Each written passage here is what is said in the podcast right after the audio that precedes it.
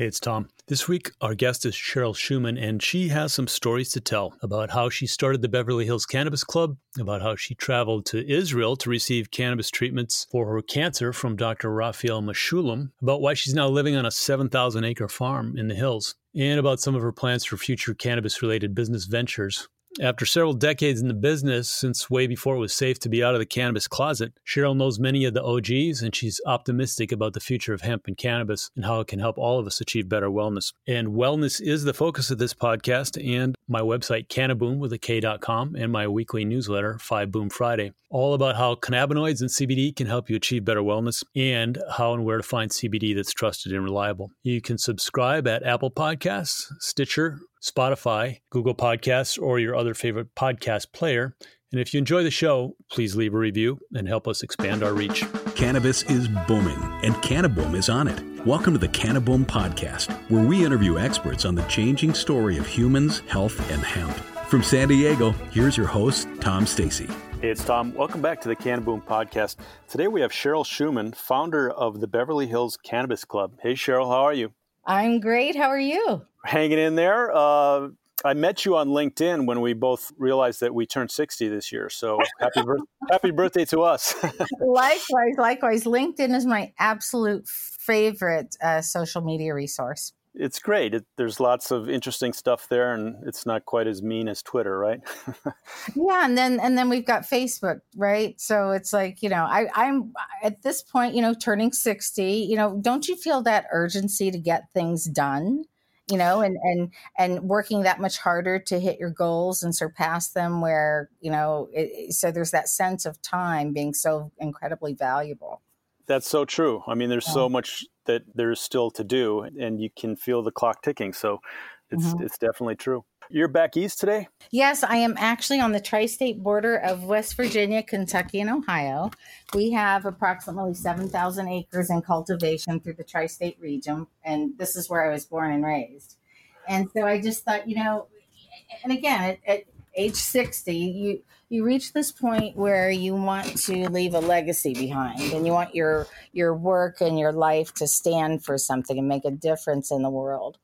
And, you know, when when all of this was going on, and, uh, you know, I, I, I got to see my parents and everything for the first time at age forty-seven, I came back to my hometown, and I just realized that, quite frankly, I could make a much bigger difference for my small town than being international. And I, I like working internationally, but you know, when you have someone that lives in a, a county or a state that's not legal yet, and they're terminal, you know, I lost them, you know, and, and that's when I had that aha moment. It's like, I need to go back to my hometown. I need to help them, you know, raise new entities and create jobs, and people are starving here. It's almost like a third world country.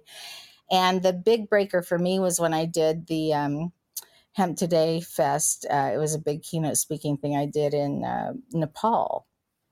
And, you know, I was looking at, you know, the culture there, and I thought, why can't we do some kind of a tourism thing in my hometown? So that's where I am now. I'm I'm actually in my hometown. I left Beverly Hills right at the height of the looting and the fires and everything. And, and it's scary for me. I, I have a lung disorder, so I'm very, very sensitive to Uh, smoke and to diseases, and if something's going around, because I have a, I have a, a respiratory system that's not quite well, um, it, it can be very dangerous for me. So I, I came home. It's absolutely beautiful. There's two rivers that run into each other here, the Scioto and, and the um, Ohio River, and it's just absolutely beautiful.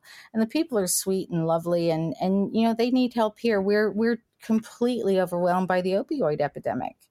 And one of the things that we're learning in the cannabis and hemp industries is, you know, through studies of like Doctor Raphael Mechoulam in Israel and so forth, we're finding that instead of cannabis being that gateway drug, cannabis and its derivatives and, and uh, C B D, C B G, and all the other wonderful components of this plant is actually an exit drug off of opioid addiction. And we can save a tremendous amount of lives. And I, I think that, along with our political climate right now, is something that we really, really need to focus on by saving lives. And there's also some studies going on right now with biotech firms that I'm working with that thinks that they may have an answer for the COVID situation.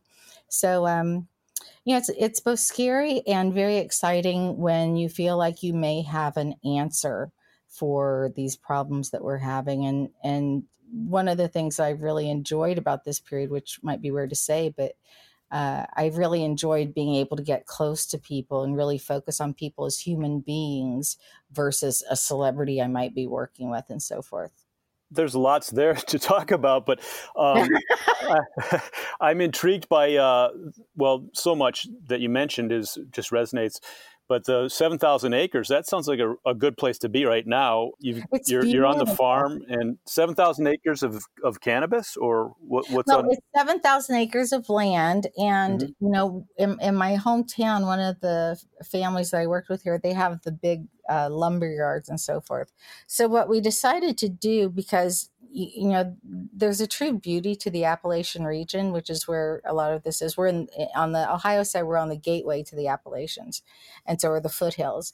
So I wanted to maintain as much of the natural um, part of the area. You know, I, I hate strip mining and all that stuff. So out of the seven thousand, we're probably going to cultivate and clear almost three hundred acres to start with, and keep the rest more as like a nature resort of some kind. That's that's what my ultimate goal would be. Um, but I think it's very, very important here, especially to get some of the family farmers back to work. I grew grew up on a farm here and very proud of that fact, and learned about sustainable living and alternative cures to possible illnesses and so forth. So I love it here. And I, I hope that I can make a difference here as, as well as an addition to that I work, the work that I do globally. Tell us about the Beverly Hills Cannabis Club. Sure. Um, you know, I, I started becoming really, really interested in, in cannabis when I was working as an optician, licensed optician, and it was used quite a bit for macular degeneration and glaucoma and that sort of thing, inter- uh, you know, lessening the intraocular pressure of the eye. And so I saw a tremendous amount of difference and Uh, healing through some of our optical patients. So I knew a, a bit about the medicinal aspect of it, but it was the AIDS epidemic uh, in the early nineties with Dennis Perone and, and a lot of the greats, uh, activists of this sector started looking at the, the AIDS and H I V epidemic. So I started working in political strategy and media strategy to get people to get out the vote. And that's when I became very familiar with, you know, what was then black market growers or gray market growers. And, you know, the AIDS epidemic itself was a very terrorizing and frightening thing to see people lose their loved ones. But, um, So I, I just decided when I started working with patients directly to make sure that I had all of my paperwork in order. And so as we moved forward, we got Prop two fifteen passed with the help of, uh, you know, hundreds of people, obviously, if not thousands, got that passed, and then uh, moved on to S B four twenty with uh, Senator John Vasconcellos. And that's when we got the first um, legislature in to actually have dispensaries and legal grow operations. So the one thing that I wanted to make sure that I always did, Uh, being the mother of two lovely, beautiful girls, I wanted to make sure that I did everything within compliance and try to stay as safe as possible to stay out of jail. You know, jail is right. Not fun, uh, or so I hear. And um, I just thought it was important, you know, as a mom, I, I didn't want my kids to feel ashamed of me. I was very proud of the work that I was doing as an advocate and as an ad, uh, uh, activist. And um, I wanted to learn more. And then it hit really hard for me when I got cancer myself. And uh, ended up uh, going to Israel and working on some clinical trials and and different forms of cannabis and tinctures and oils and so forth saved my life. So when you have such a personal experience for your own human self and you see how this works for everyone else and the other possibilities, if we could get it federally legalized and be able to do clinical trials here. I mean, and, and I think that's why I also, again, feel this urgency of every day, you know, breaking out and just, okay, what can we get done today? Because, you know, our time is so valuable, and especially with what's happening with, um, you know, the Corona nineteen virus. Um, there's just a lot going on now. And I really think that this should somehow kind of fast forward us as a community and as an industry, um, not only for cannabis, but also, of course, for hemp and, and, and other alternatives to really heal the world. Well said. And wellness is a focus of, of this show. I kind of talk about it every week with whoever my guest is, but you bring up a great point there. You know, one of my earlier guests was Keith Strupp, who founded the national I love organization. Keith. Oh my yeah. God, he brought me in to uh, be the executive director of uh, um, the Beverly Hills Normal. He's he's oh. amazing. Yeah, but he made a great point that in the seventies they were kind of talking about this is our right. It's our it's our individual right to to right. do what we want. But it wasn't really until what you spoke of about AIDS and the fact that it helped people with all those symptoms and really help them live longer, that's a whole different proposition. And that's really what turned the tides, I think, towards... Absolutely. Uh, yeah. So being part of that is uh, we owe you a debt of gratitude for that.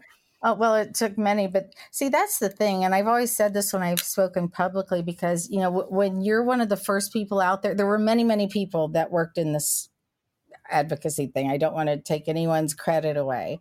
But there were very, very few people, especially women, that could be on T V and talk about it uh, knowledgeably and with a personal experience of how it worked for them.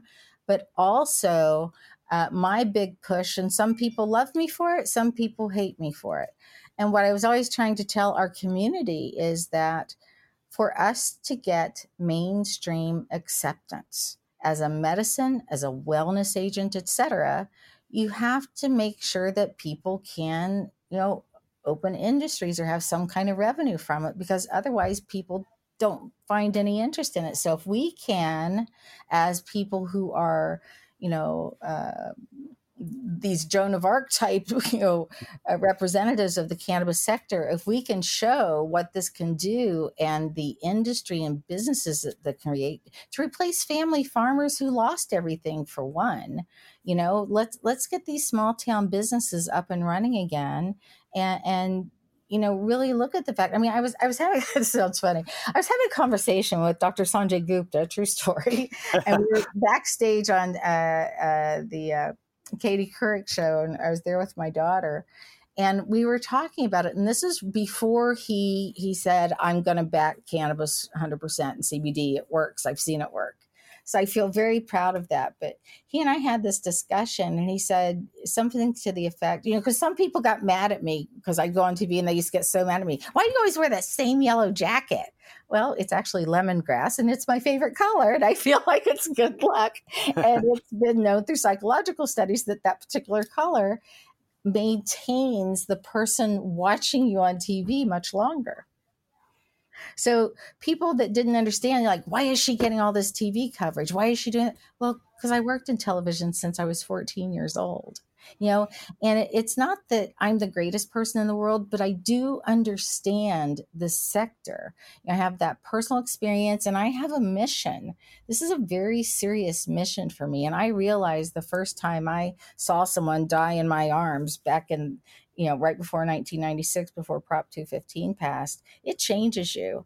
And whether I'm speaking on television or uh, at, a, at a, a press event or something, people need to understand that no matter how far right or left or communist or non-communist or whoever you are, whatever your background is, when the loss of losing someone, whether it be to cancer or some other illness, when it touches you and your family, and then you see what cannabis and, and hemp and other products in this sector can do, and it can save someone you love, it changes you.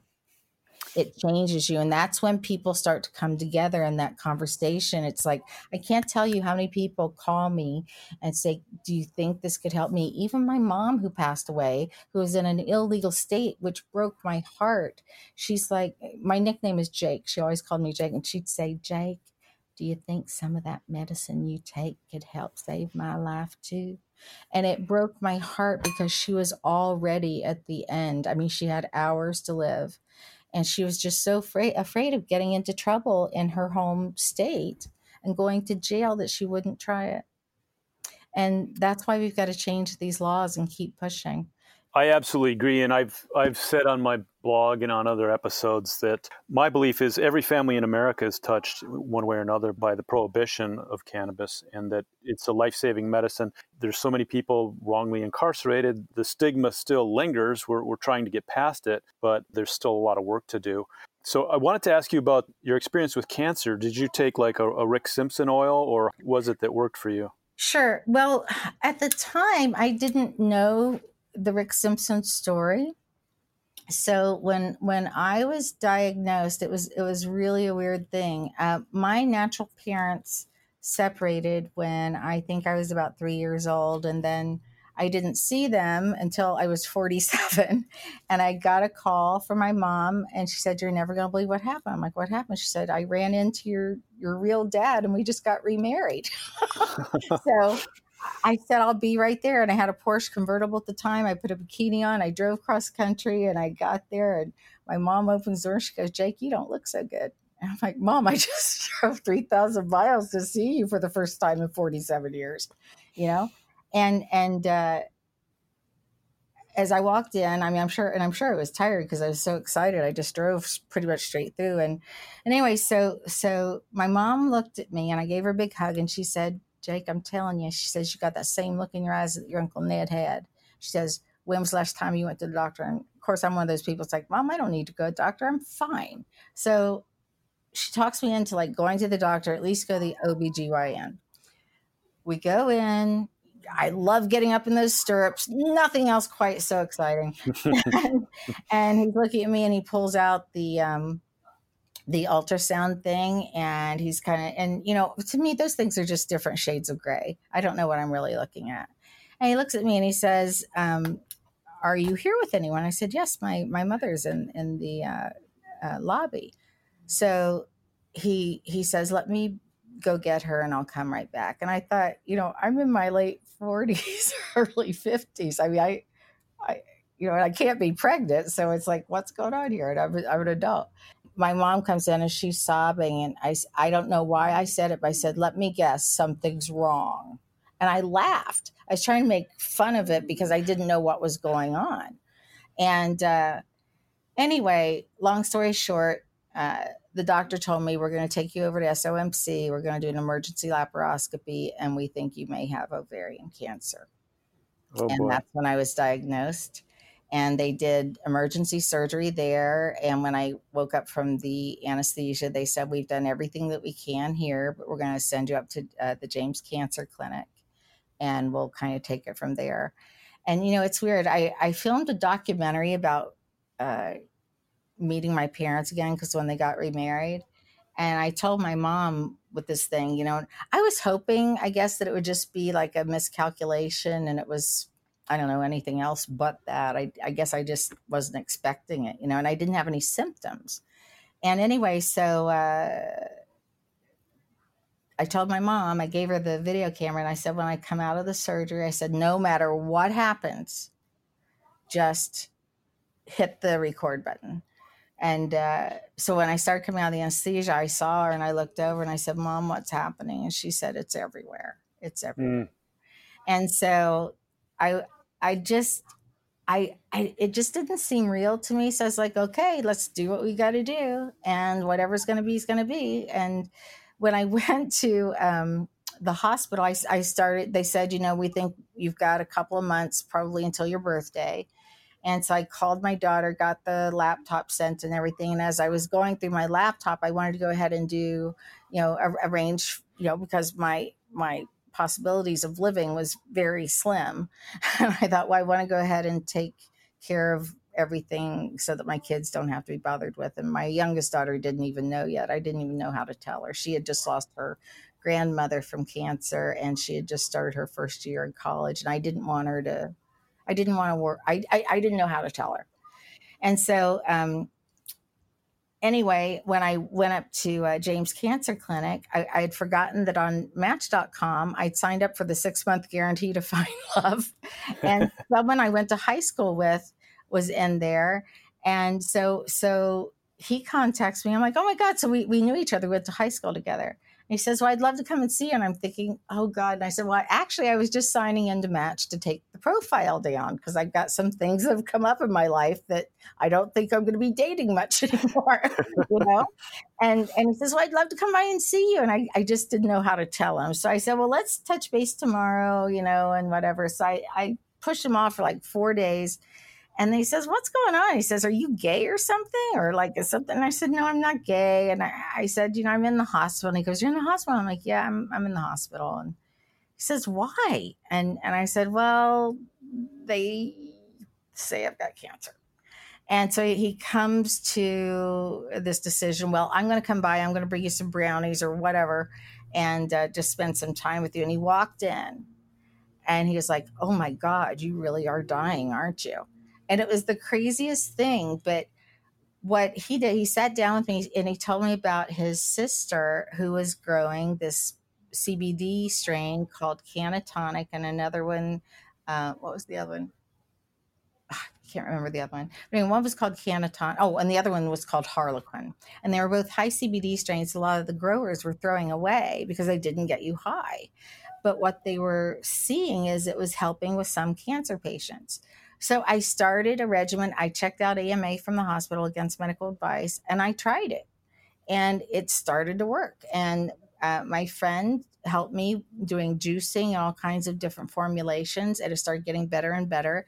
And then Doctor Mechoulam reached out to me through the Tikkun Olam group. And I ended up going to Israel. And with all of the different combined things that we were doing, it saved my life. Uh, not on just one occasion, on a number of occasions, because I've I've had bouts of skin cancer that came up and they were small, you know, so we got them before they were serious. But, you know, I monitor my health like crazy now. And I think I think we can make a big difference, all of us, uh, by gathering together. And no matter what the political climate is now, I think this is a time more than any other in our lifetimes that we need to work together and find answers and solutions to what we can do together and make this world a better place.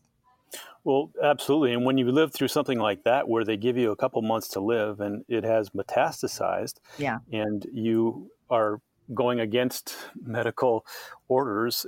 I know in Israel, Doctor Mechoulam and, and everyone over there, they didn't bother fighting a war on drugs. They had yeah. other wars to fight, but they didn't get distracted.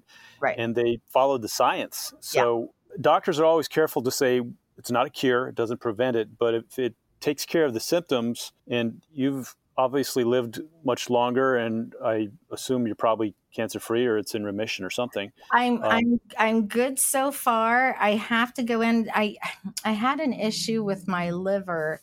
I thank God it wasn't uh, a cancer. What it was, it was called hepatic and hemangiobic cysts, and they covered the entire left lobe of of the liver, and they had to remove all that. The good news is that the um, procedure did well, and the liver's already started to regenerate. If it were cancerous, that would have been a much different story. But it's something that I always have to, you know, kind of watch out for. And, and the other issue, I don't know if I told you about, but I got hit by a car uh, crossing the street with my two little dogs, and it fractured several vertebrae in my back and my tailbone and my neck. And so um, I had to have emergency spinal cord surgery. Uh, actually, it was a year ago this month. And uh, I was I was literally bedridden for almost six solid months. Uh, three months of those were in intensive care in the I C U unit. And um, it was a combination of things. It was not only the spinal cord injuries. The biggest problem was I'm allergic to opioids. I couldn't have opioids even if I wanted to, which I don't. But they had uh, ignored on my chart that it said allergic to all opioids. And the anesthesiologist put me on fentanyl in my anesthesia, and it put me into full respiratory failure. So it's taken me almost a full year to recover, and neither one of those were cancers.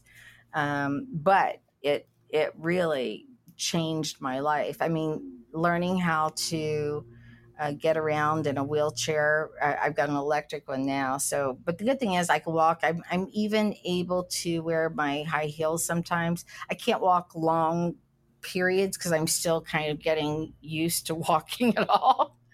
But, um, but yeah, I mean, it's, it's, uh, even though it wasn't cancer, the thing that I found again from cannabis and hemp derivatives were for the pain. Uh, I, I used some really great topicals that really helped tremendously for the back pain, the neck pain, the whole thing, healing from that. And um, the doctors, I don't think they thought I'd ever walk again, but I've always, you know, it's not my first car accident, unfortunately. And I just feel like, you know, your, your, your mindset, uh, if you can set your mindset to keep believing and being hopeful and being positive and looking for the good in these things, I think that you can manifest better health and better wellness, because I, I do think so much of it is is in the mind and meditation and staying calm and focused and driven. Well, you are a trooper. To, that is an incredible story. I mean, my wife broke her neck last December and had spinal fusion, and uh, she was in I C U for three nights. So I can't imagine three months of yeah. that. Um, yeah. But yeah. fortunately, you got it out of the way before the COVID hordes. Oh, got gosh. To I can't even imagine. You know, it's so funny. Right right before... Um, it was actually my first trip since since I'd had the surgery and had had been able to travel. But uh, I just remember when a lot of this stuff was going on, I was I was in Nepal at the moment, and that was right when they had announced the, the COVID had, they weren't sure if it was China or Europe, but they were talking about shutting the airports down. And I looked around me and I thought, if I don't leave Nepal right now, I will never be allowed to leave the country. And and within a few days, that's what was, what happened. They shut down all of the airports everywhere, and I uh, I got stuck for two days in Qatar. But then they ended up being able to get us out. But it it was something else. But I just remember I remember there being in Nepal, which was absolutely beautiful, and uh, when everyone was thinking about not being able to travel and so forth, and I was thinking, you guys should come to my hometown. It's beautiful too. I mean, we've got waterfalls and all this kind of stuff. You know, we can still travel within the continental United States if we want to travel. Let's explore the states, you know? Yeah. You got seven thousand acres around you. That's not a bad place to be. Oh, you want to know something? My ultimate goal, you know, I, I was, my elementary school was called Friendship Elementary School. And then right behind that was the Shawnee Lodge and Forest. And I'm part Shawnee. So what I would love to do is have like a tourist or a resort type entity here in the area that I grew up that's completely cannabis friendly. Cannatourism, it's coming. Yeah, should, sure. As well it should. I'd be very excited to uh, to get further involved in that. You're painting a, a picture. You're like the poster child of cannabis as a therapeutic. It's helped you through as a painkiller and with the cancer, you know, and you talked about how it helped with AIDS and everything. When is the stigma really going to roll all the way back? Do we need more people to experience the healing power of this? Or with your experience in media and policy and stuff, how do we tell this story in a way where there's greater acceptance, less stigma? Sure. Well, I, I, are you familiar with Jack Herrera? Yes, of course. The emperor okay. wears no clothes.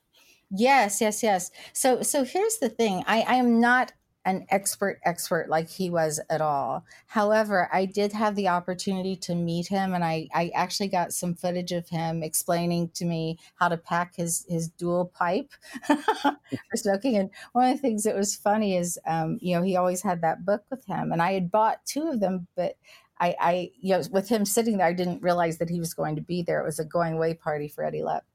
And, uh, So I, Jack says, come over here, sit down. He starts to open up the book for me and he's signing it to me. And I said, oh, I have two of those at home. And he said, well, did you ever read them? And I said, no, I actually haven't. He goes, read this one. He says, I want to teach you how to poke, uh, pack a pipe right now. And then for the next almost five hours, I sat there with him and he told me about the hundreds of different uses for hemp, you know, whether it be for fiber, fabric, you know, uh, I mean, just so many things, food.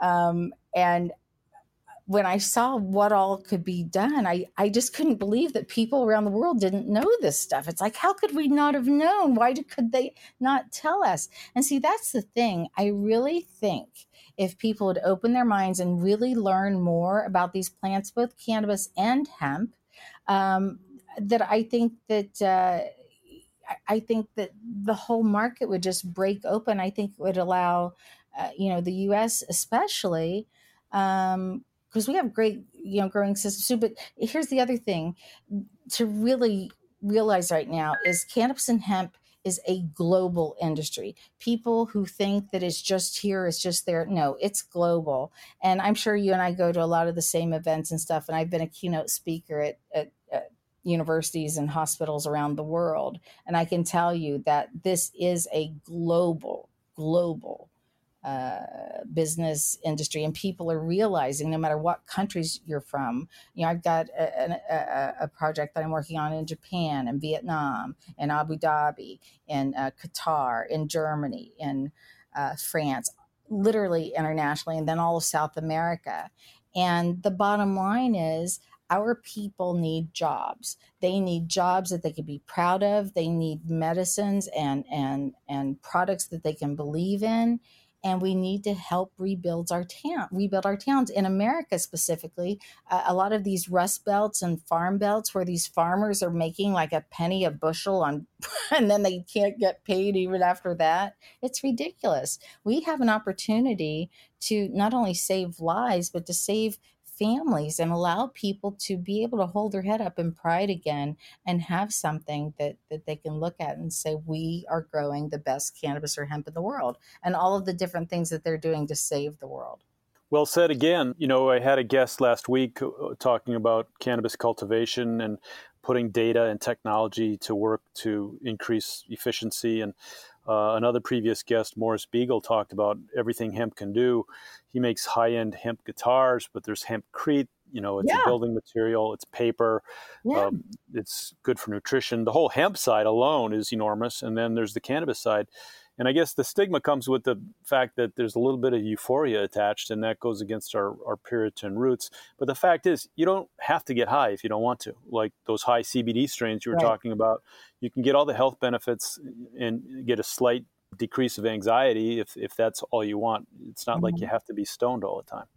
You know, harm reduction itself is huge. Um, oh, absolutely. You mentioned opioids, and this is an exit drug from that which we desperately need. Well, you know something, I was I was working with some families, and you know, it, as a mom, it really hit home with me.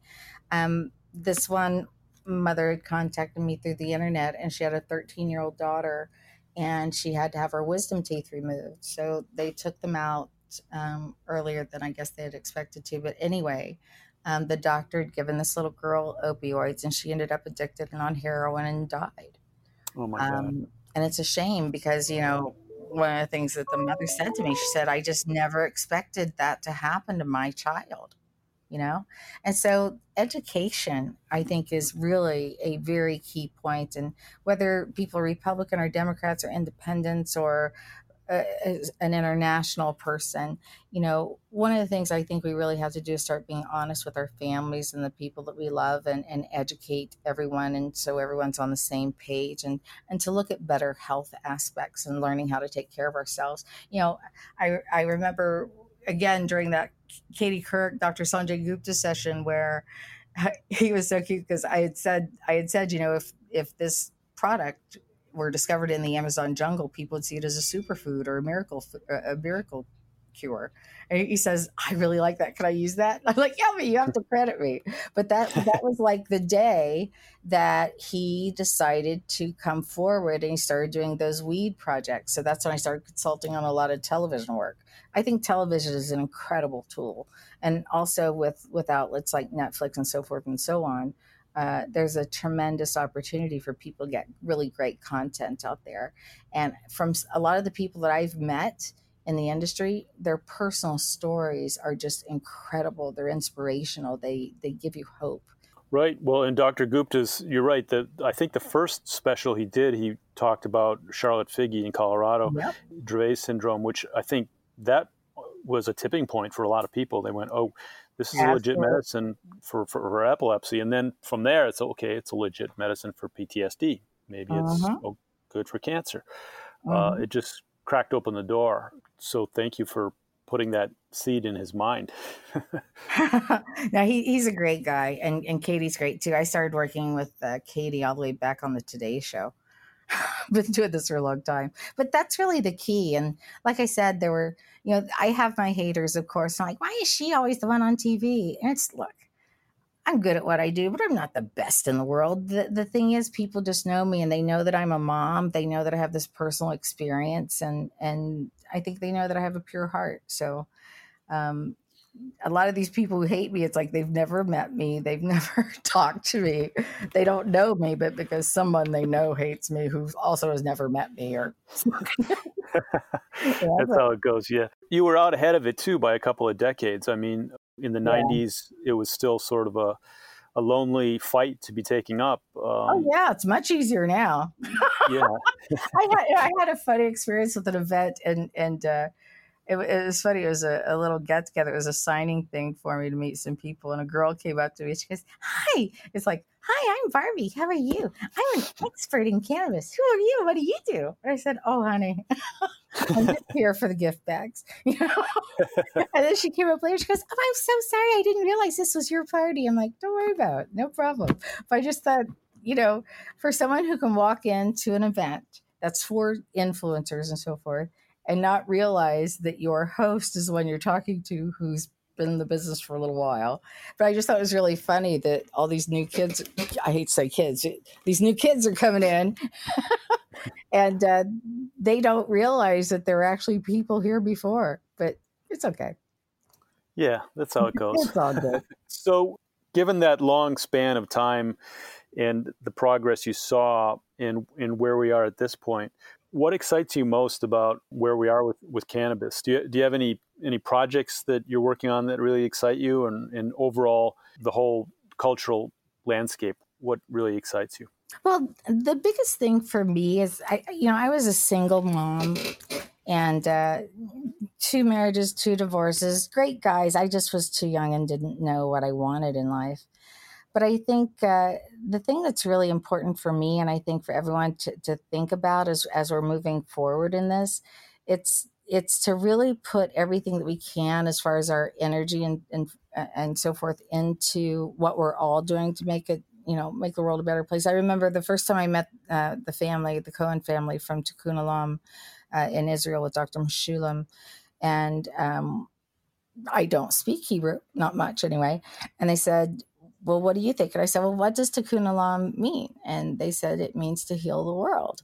And it sounds like such a simple thing, but I had worked with Michael Jackson years and years before, and he had, you know, the song "To Heal the World" and everything. And it was just, I was thinking of some of the songs, you know, that that really talked about this, and and I thought, you know, this this is this is a movement, a plant, whatever you want to refer to it as, that can not only heal the world's illnesses, it can truly heal our, our worldwide economies. And these are facts.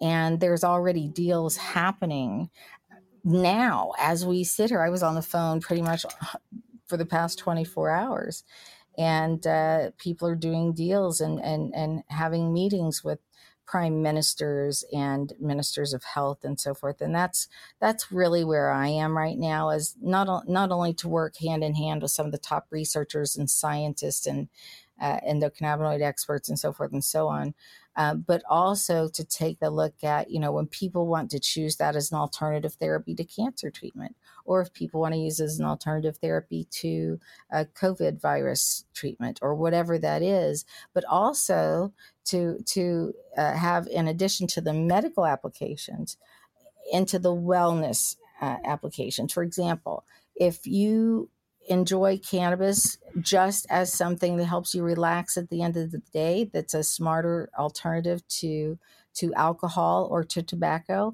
I think we should be able to have that right. And if we want to use a vape pen uh, out at a, a pool at a resort, we, I think we should be able to do that. If we want to have a vape pen or some kind of uh, terpene pairings or cannabis tastings at the dinner table, I think we should be able to do that.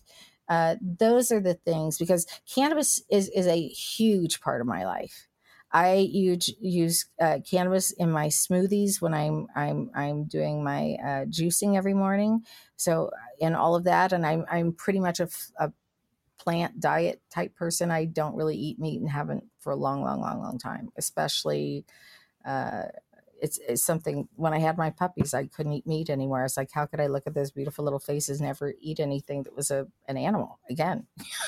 um, but. Um, I really see this eventually as turning into uh, um, uh, medical resorts down in Puerto Rico. We were working on that project and had gone into escrow on two hotels before the hurricanes went through. So there's there's a tremendous amount of opportunities. And I think if we can all, at this point in time especially, start focusing on things that are positive in nature, I think that's what, what we can all do to heal the world. I think that's a great takeaway for all the listeners. Everyone is a little anxious right now about the pandemic and, you know, this dark winter ahead, but the things that are going to save us might be local farming, medicine that's holistic and organic, you know, jobs that are good for the earth, and hemp and cannabis deliver all that stuff. So it, mm-hmm. it might really help us on the way out of this uh, mess we're in. I, I agree. I agree completely. Thank you. Well, I can't wait to uh, to uh, hear this on, and I can't wait to meet you guys in person.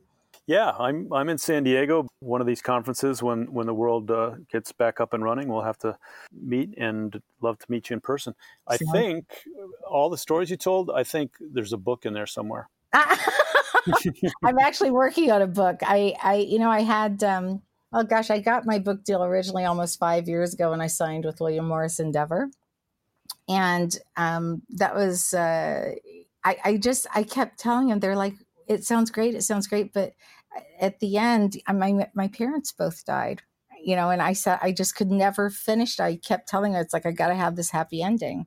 And I believe that this is my happy ending, uh, to come back and, be, and being able to do in my small part, not to save the world because I'm not that big, but I, hopefully I can do something in my, my small hometown that'll make a big difference with the people I grew up with, you know, so they'll, they'll have that to remember me. And if I have any way to help anything else on a global scale, which I have from time to time, it'd be an honor to do that. Cause again, I want my life to be able to stand something, and I want my children to be proud of me.